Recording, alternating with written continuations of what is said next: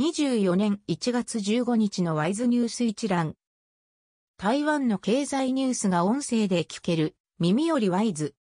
こちらではトップニュースとその他ニュースのタイトルをまとめてお届けします。トップニュースは、米国の元政府高官が包帯、来、次期総統と会談。米国の元大統領補佐官、国家安全保障問題担当のスティーブン・ハドリー氏と元国務副長官のジェームズ・スタインバーグ氏が14日夜包帯し、今日15日午前、蔡英文、総統、13日の総統選挙で当選した与党民進党の来清徳、副総統と会談した。当選の祝意を伝え、台湾海峡の平和と安定を再確認する目的だ。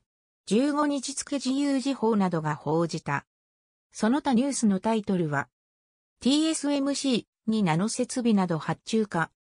パワーテック、日本でパッケージング工場検討。サムスンがウィンボンド訪問、AI 向けで提携化。ペガトロン、AI 翻訳、AR グラスを発表。六等な台湾製蓄電池を日本販売。プラスチック床材の美、鉄、日本輸出を拡大へ。エーサー傘下のエーサーメディカル、AI 検査で調整薬局と提携。来市公約の憲法改革、合意形成会議を開催へ。高尾ショッピングセンターの阪神アリーナ、23年、売上高21%増。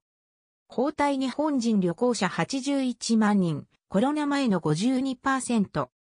自動車、保険23年保険料収入、過去最高。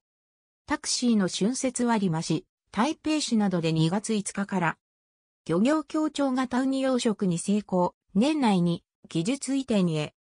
ナウルが台湾と断交、中国と国交樹立へ。来市の総統選挙当選、台湾周辺の海上封鎖も。次期行政委員長、林慶隆氏など予備校へ。民進党の現職立法委員、10人が落選。中国軍機6機確認、気球は14日連続。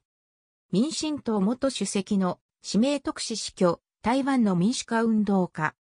総統選挙のテレビ特番で、誤報、歌手が現在トップ以上ニュース全文は会員入会後にお聞きいただけます。